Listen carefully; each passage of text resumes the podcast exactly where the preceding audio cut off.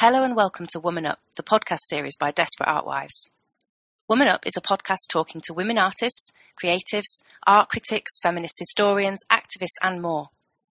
The series was conceived by Desperate Artwives founder Amy Dignam in collaboration with me, Susan Merrick.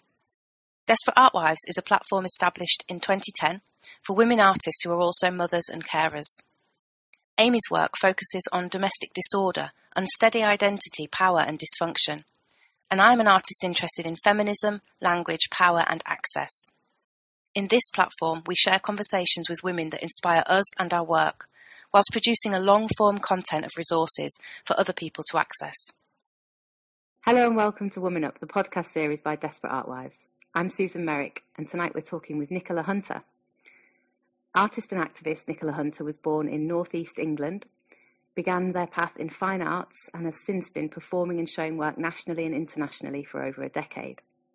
Hunter has seen international success as founder of intersectional feminist project Raising the Skirt and continues to develop a queer feminist arts and photographic practice, which is rooted in action based performance and spans live work, documentations of its products and traces, and the representation of these in other forms. That's an amazing bio, Nicola. Welcome. Hi, thanks for having me. You're very welcome. So, in your bio there, we mentioned raising the skirt, and I wanted to ask you about that because that's how I first got to know about your work. So, um, I was introduced to it by a lecturer at uni, um, and and I was absolutely mesmerised by this work and this such strong, amazing, um, uh, feminist-based gender work using women's bodies, which um, yeah, I'm very passionate about. So please, can you tell me about how that started, um, where it came from, and kind of challenges that you faced through it as well? Um, actually, I was talking to a friend about raising the skirt.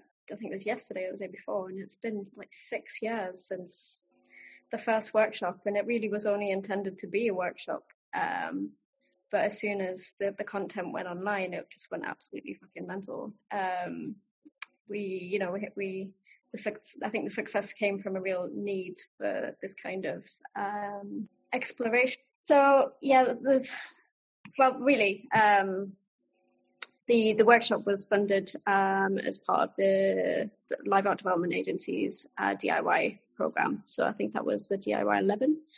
Um, the Skirt, our first workshop was in 2014, and um, really, um, I had gone through um, a huge kind of investigation, exploration of um, gender, my own gender, um, social gender, gender identity, um, body politics, and I had a real kind of disassociation with my own body. So raising the skirt so sort of followed my own kind of personal, like a personal narrative really, and exploring that with other other people.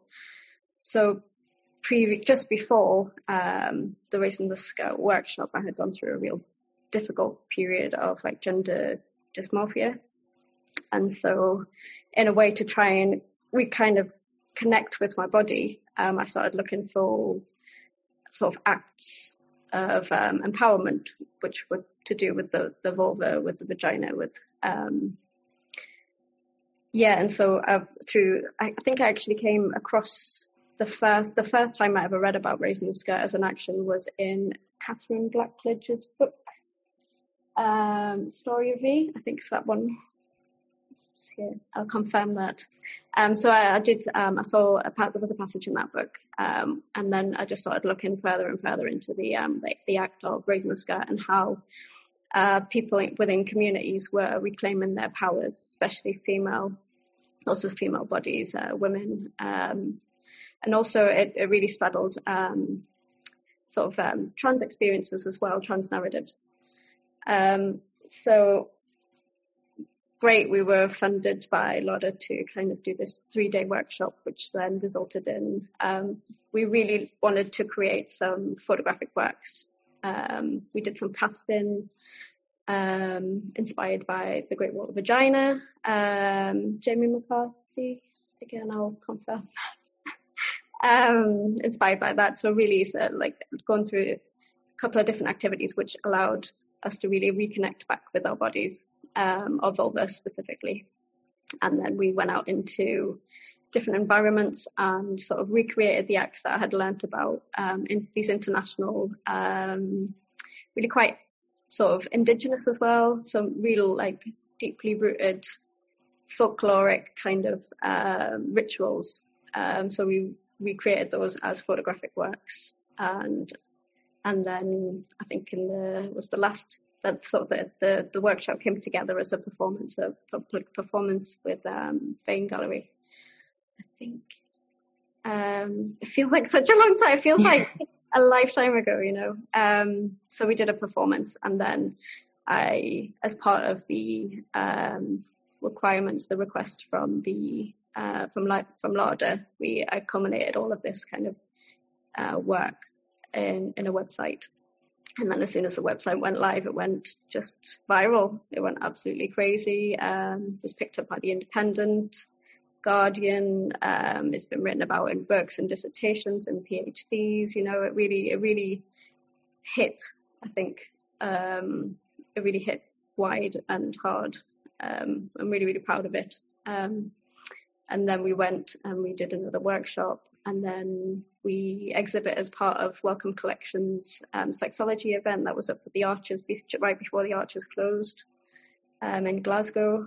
Um, and it was doing really well. And then it did come with its kind of with its um, negatives as well as, as with the with how it went viral. Um, I got a lot of um, personal attacks, um, death threats, like as far as that. Um, so as much as it was empowering, it was really it become very, you know, it become a bit scary for me because we were the only funding that we ever got was that a thousand pounds from LADA, and everything else was self-funded. All of the um, time and energy and heart that went into that project was all self-funded, really. And um,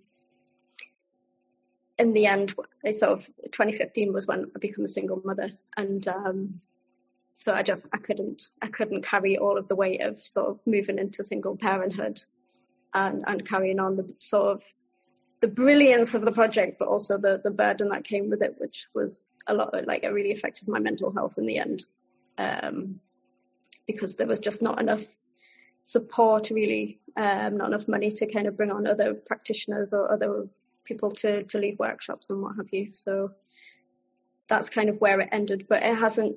It's had it's had waves of like international kind of interest since. So even though um, really the last time we did anything was 2016. Um, it's still been picked up in press across the world, and I'll still have people contact me to interview me about it, which is just brilliant. Really, it just it just goes to show that is this is the narrative of the project. This has had um, it, it's really vital. Yeah, I would definitely echo that. It's such a strong. Um, it's as you say, it's got such a strong narrative, and it connects with so many people on different levels as well. Um, I think it so many different places. You know, um, it had such, and I think it still does have such a. Um,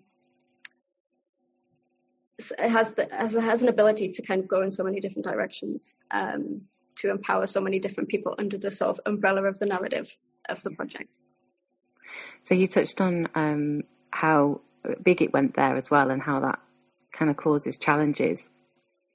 Am I right in thinking that one of the challenges you face with that is censorship as well, which is something that you seem to face ongoing in your work? Um, always, yeah, always. Um, I think because the the project was so, um, it was really, you know, the visuals were really strong, so it became more and more difficult to get to get funding because of the narrative itself. You know, um,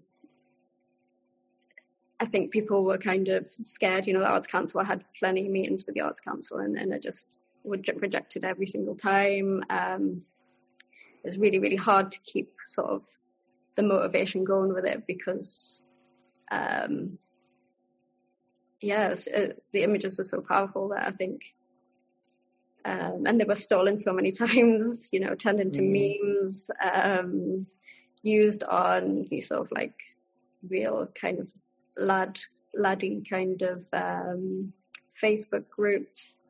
Um, you know, it, it caused some real friction. Yeah, I bet it did.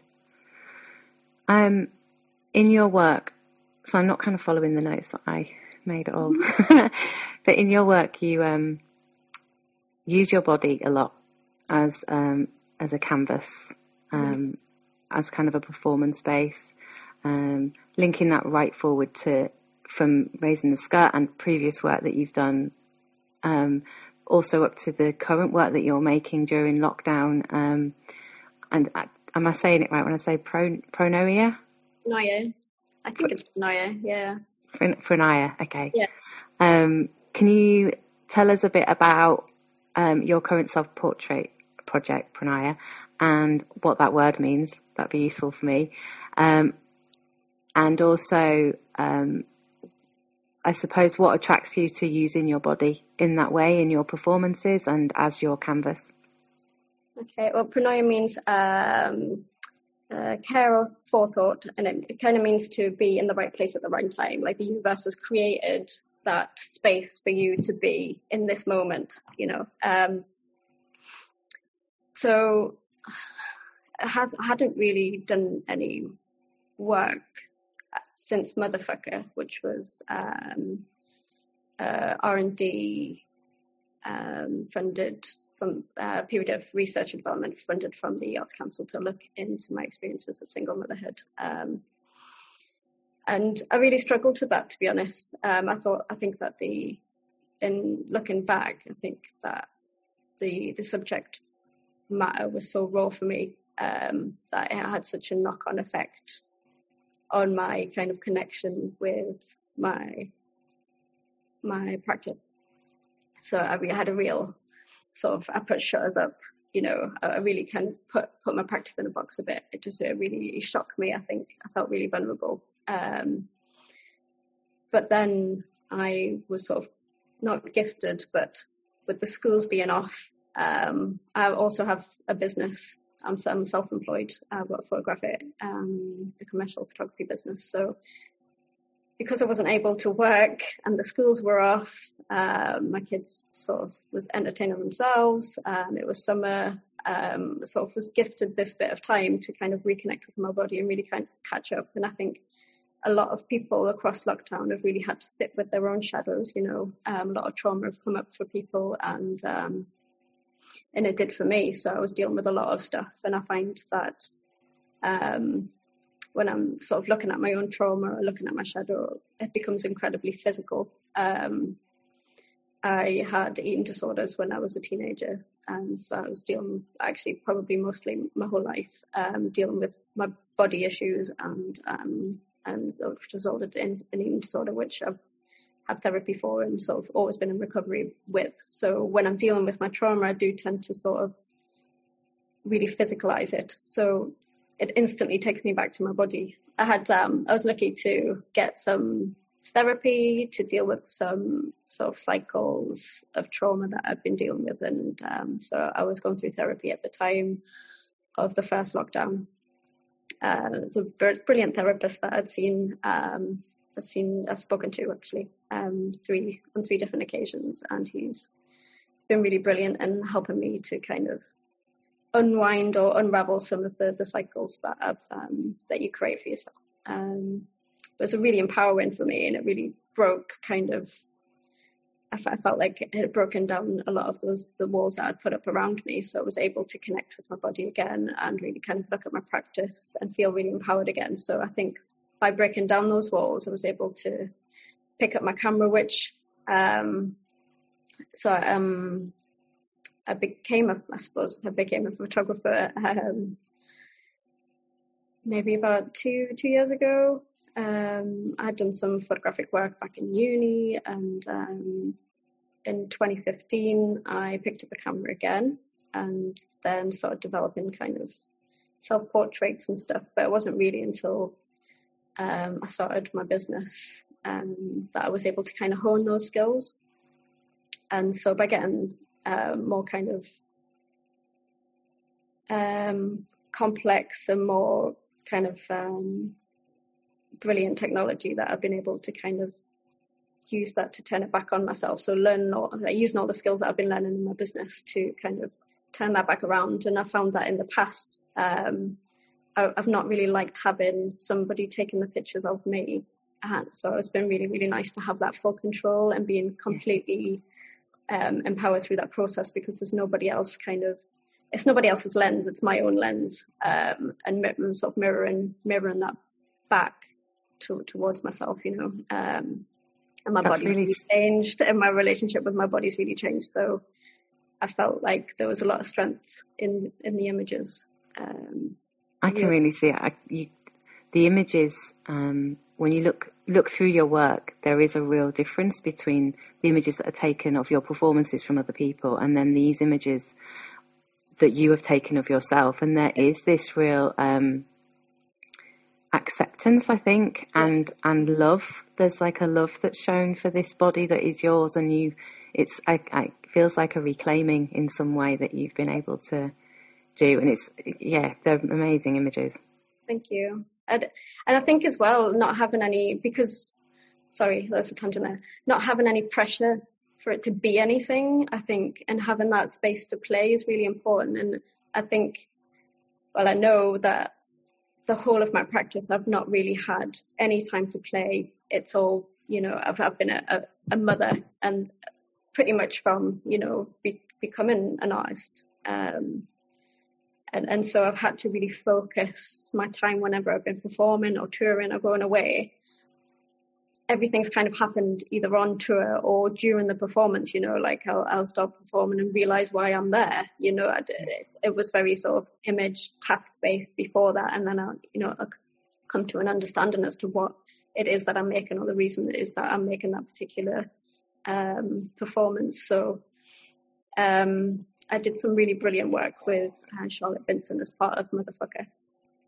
Um, she's a um, she's the choreographer director of uh, Vincent Dance Theatre. Yeah, part of Motherfucker was to kind of look at creating more of a sustainable way to make work. So taking blood out of it, for example, but taking blood out of the way that I um, out of my work and sort of developing my skills as a performer in a different way to kind of look at placing my work within theatres and um, so it's a really really interesting way to kind of explore that. And i think did you say taking blood out of your performances? Yeah like because one of my questions is you know the themes that seem to run through is um you know from the earlier works there's there was a lot of piercing and then blood kind of has run through and also flowers as well.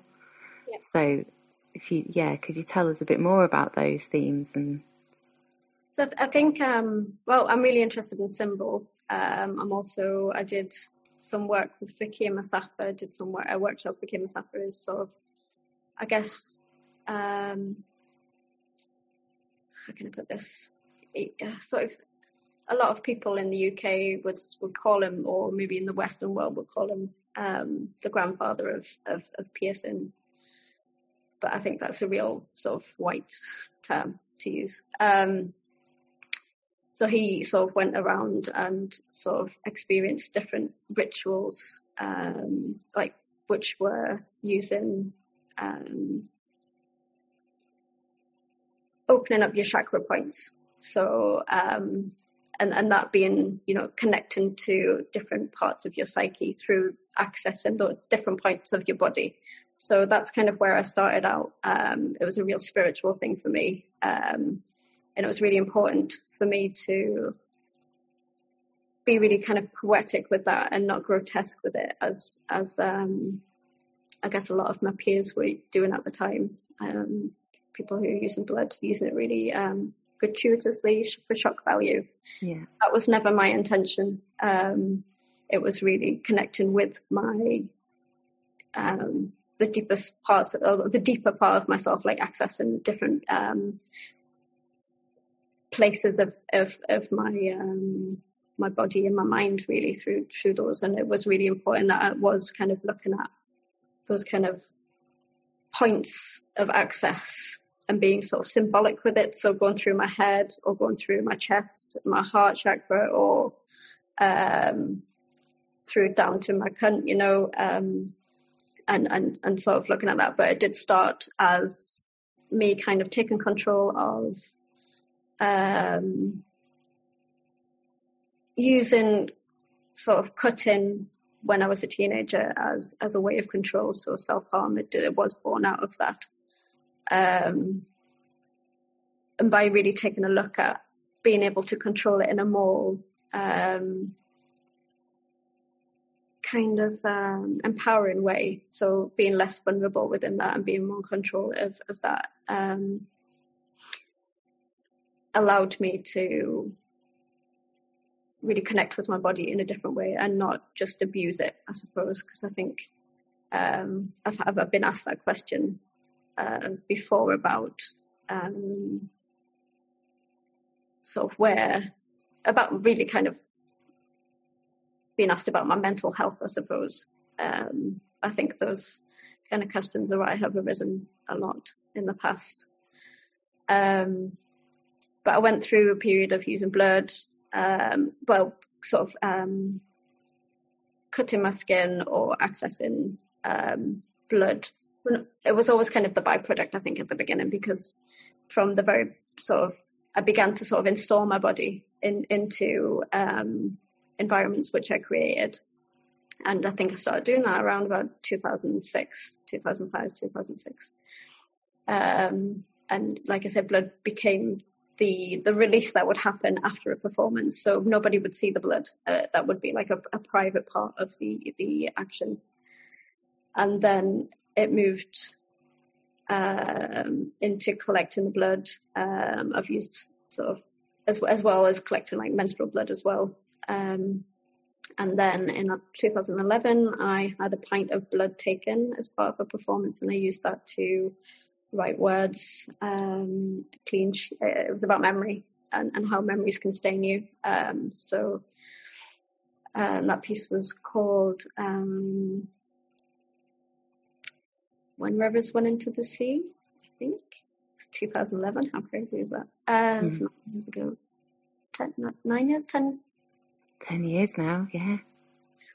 Um, yeah, and then after I think I just sort of took a bit of a break with with using blood as material and that kind of um, milk sort of taken over. So in 2013, I was pregnant with my second son, um, and milk uh, and my change in body really become um, the forefront of really my exploration. I think using I was using milk a lot. Um, within my practice for a good couple of years after that. Um,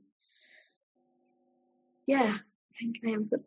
Did I answer that? yeah, you totally did.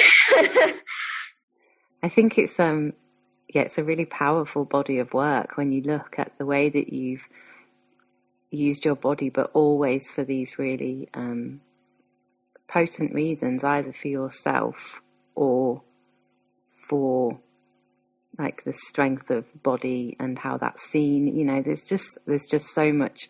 So all these themes just kind of flow through all of the work. Um, you, I'd like to come back to talk about uh, motherfucker again because um, you've mentioned that briefly, but maybe first of all we should talk about lost bodies. Um, because that's another work that's fairly recent, and I know. Did you recently have last year have um, a book made as well from that?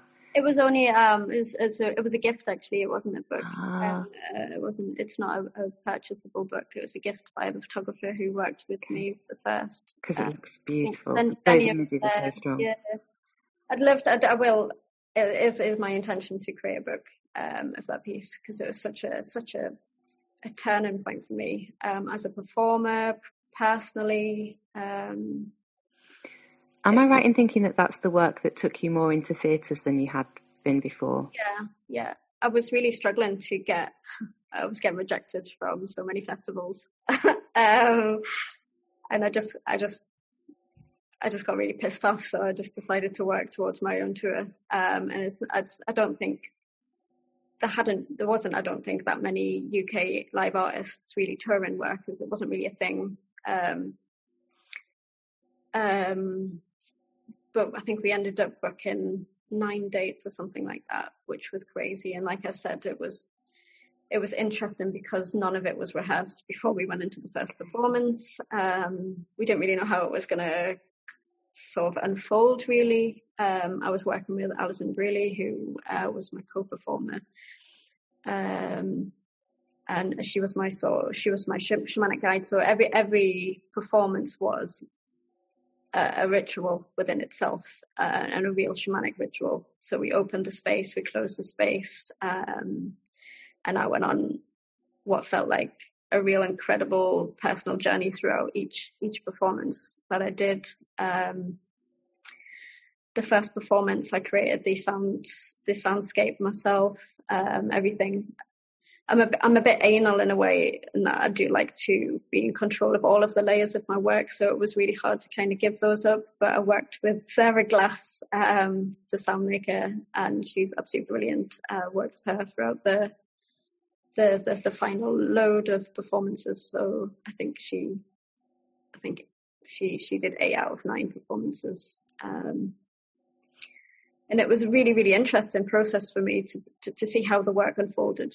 Um, so it uh, sounds like you created a hell of a lot of prep and background and like space making in order to then have this safe environment to allow that ritual to unfold then.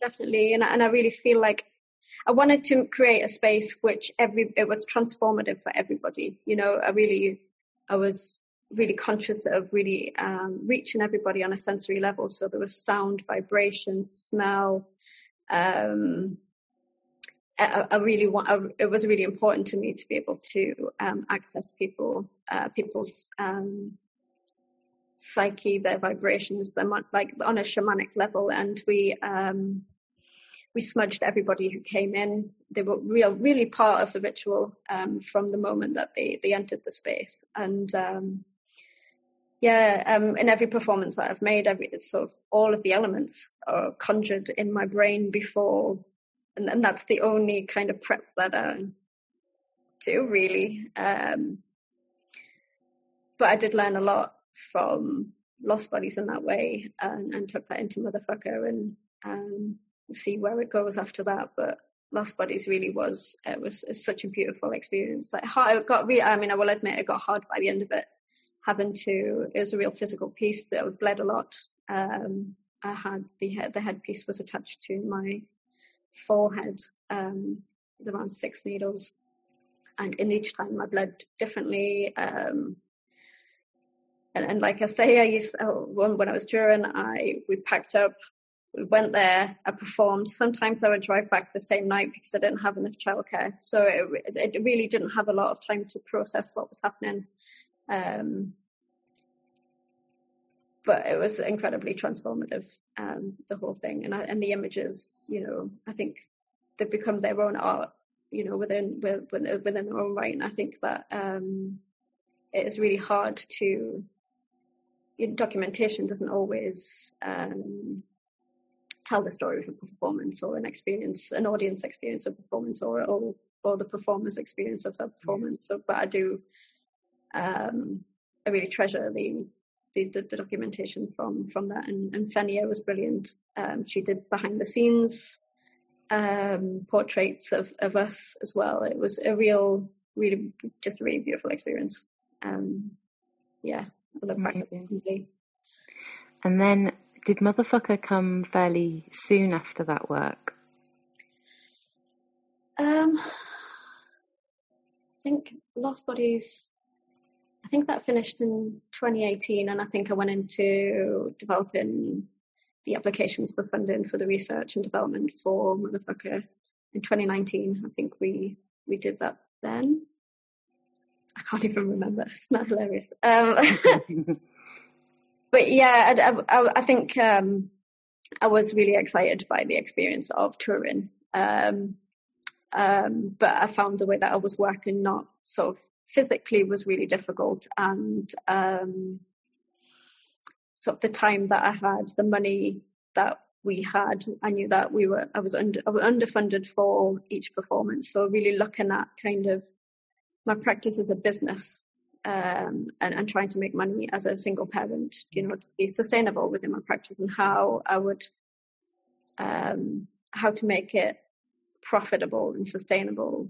Uh, is it possible to do that as an artist? Um, and so that whole project itself was about that, as well as um, it, it, felt really important for me to kind of voice my experiences as a single mother and all of the hurdles that I'd had to sort of jump just just to get to that one performance. So highlighting that as well as other single mother, well, single parents, but specifically single mothers' um, experiences as well. So, um, yeah, but it was it was it was it was very raw. Like I said earlier, uh, it was a very raw experience. I felt incredibly vulnerable throughout the lot. Um, I was also going through a, a breakup and um, ended up homeless um, with my children um, because of that breakup. So during all of this process, it was a really difficult time in my private life, and then to have to go and perform was really, really, it was it was um, really difficult. So I think I learned a lot from that, and um, but I recognise that that isn't the the way that I want to perform, and I and I don't want to. It would be great to be a sustainable performer, like um, financially, but I think the way that I need, I, I recognized, and um, that's not the way that I need or want to make work. I want work to to evolve as as a necessity, and I think that's where my power comes from. With as as a performer, my agency as a performer is different when the objectives um, are different. I think so. I did learn. I didn't learn that, um, which is why I did take a break um, from performing after that because I had learned so much and was processing such such a massive amount of stuff through that sort of year long period, um, professionally and privately. Sounds like a huge amount of vulnerability because your work's very vulnerable anyway, and then to add that layer of being vulnerable in your personal life and putting all of that into those performances and and that work is uh, yeah that sounds incredibly intense it was mega. Yeah. yeah. Um. So I would like to know. We've talked about censorship, haven't we?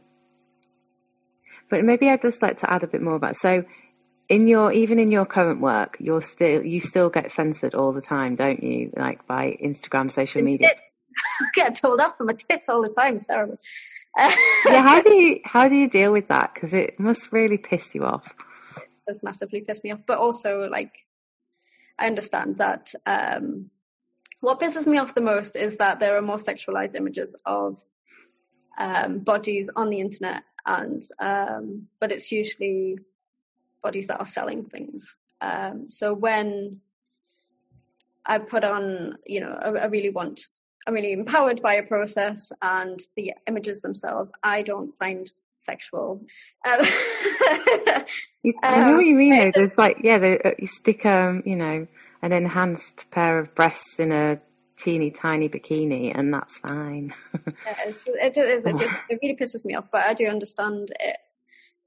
Um, but it, it just it really affects some of the work. You know, if I'm going to, I, I wouldn't put up an image now with you know, blocking out my nipples or um, what have you. Um, it just it just doesn't make sense, and it just you know, in the past I know that I've had people having personal vendettas um, against me and, and actively reporting me const- constantly to have have me blocked and what you. you. Not have anything better to do.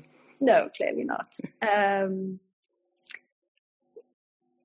yeah, and I think I had had some problems even with my website so I didn't. I was even being censored with my on my website, um, which I'm in the process of creating a new one because of that. Um, yeah, I mean, it is frustrating, but it is what it is, I suppose. Yeah. Um, I um So Amy has asked me if I can ask for um, a recommendation. So something that you've seen, heard, um, watched, or read. Anything at all that comes to mind. Doesn't have to be related to your practice, or and it could just be something you think the listeners might fancy. Well, I think the last probably the last two years, I've really focused my research, on my reading on um, issues of race.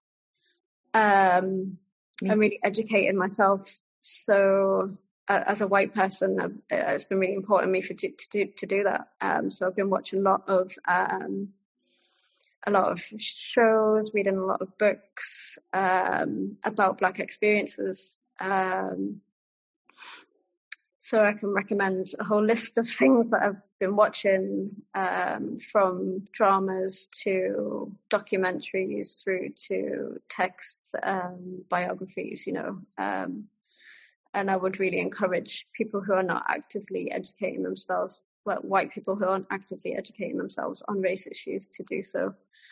Um, Brilliant. You can send us, um, if you don't mind, I'd love a list I've got I've got a few myself, but I'd love to hear what hear and see what you're recommending.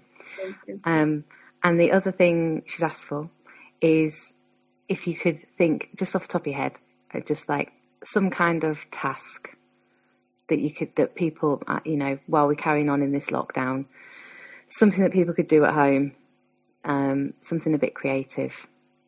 Actually, when I first read your email, I was the first thing that jumped into my head was just to masturbate more. I think just get wanking. Yes, love it. Okay, exploring your body and um, in a in a kind of self love, self care way. Um, I think is is mega important, and I don't think people wank enough. So yeah, um, um that was my especially my mothers, I reckon.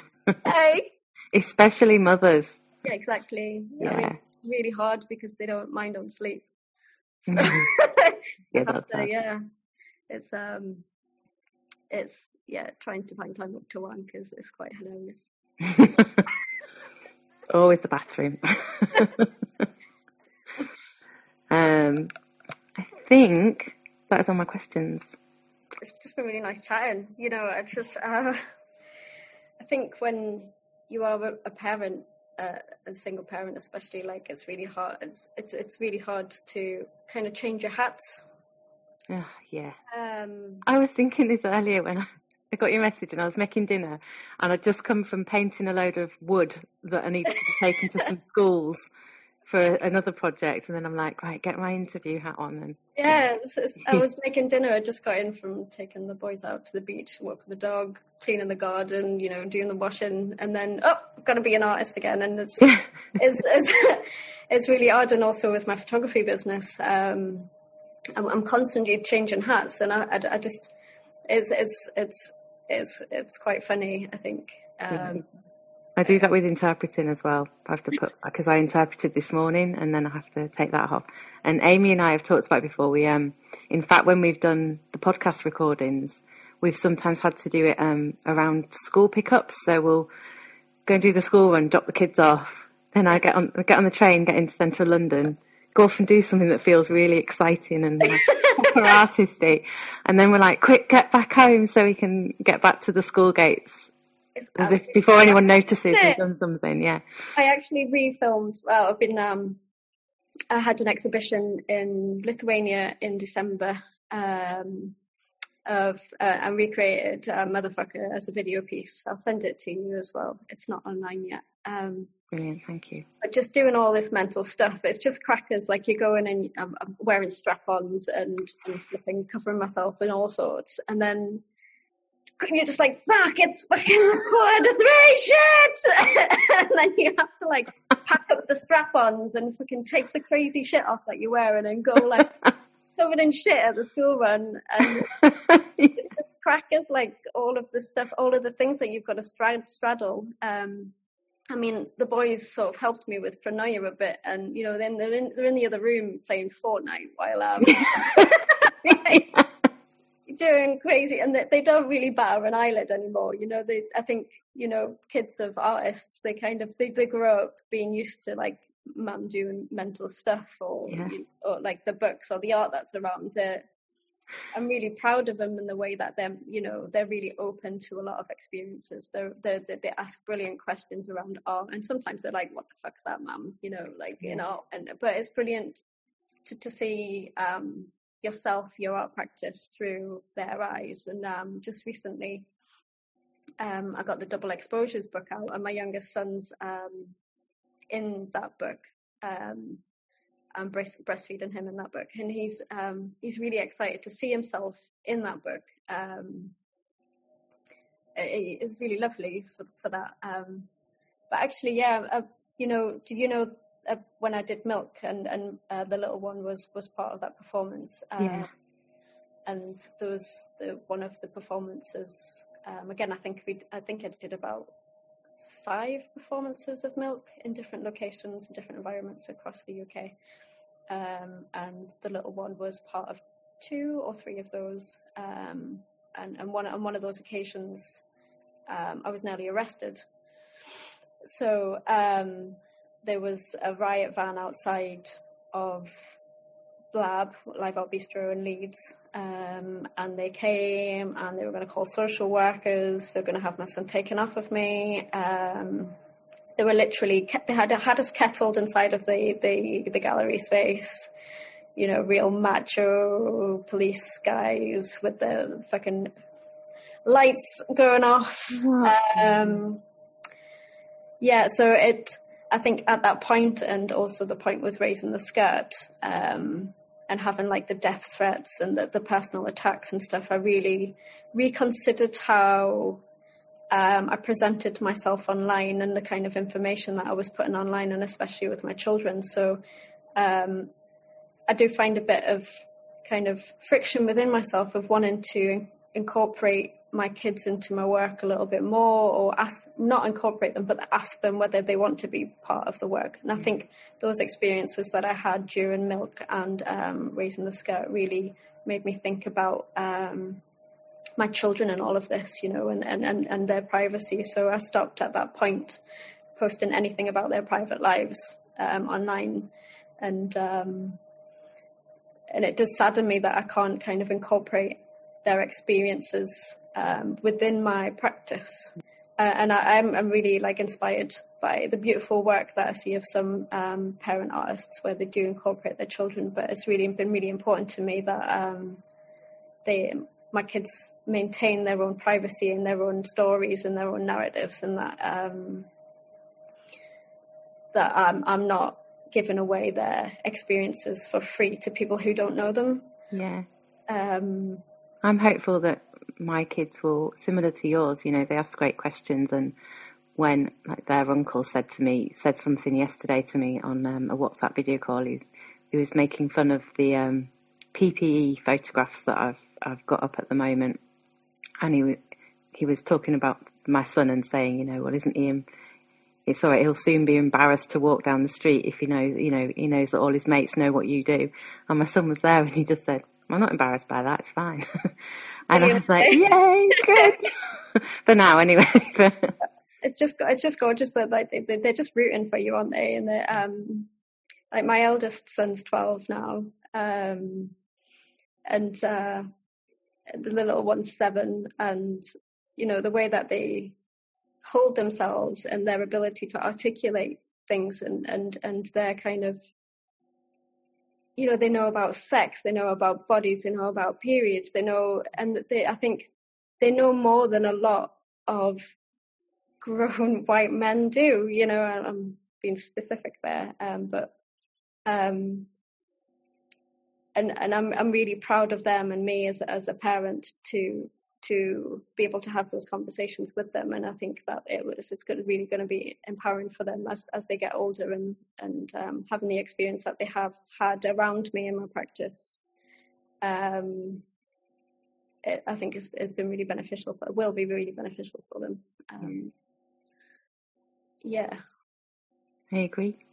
Thanks very much, Nicola. Uh, thank you. It's been lovely to chat to you It's been lovely to talk to you too.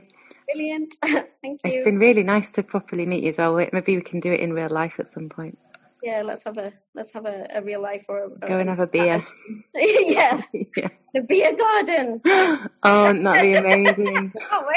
You've been listening to Woman Up, the podcast series from Desperate Artwives and Susan Merrick.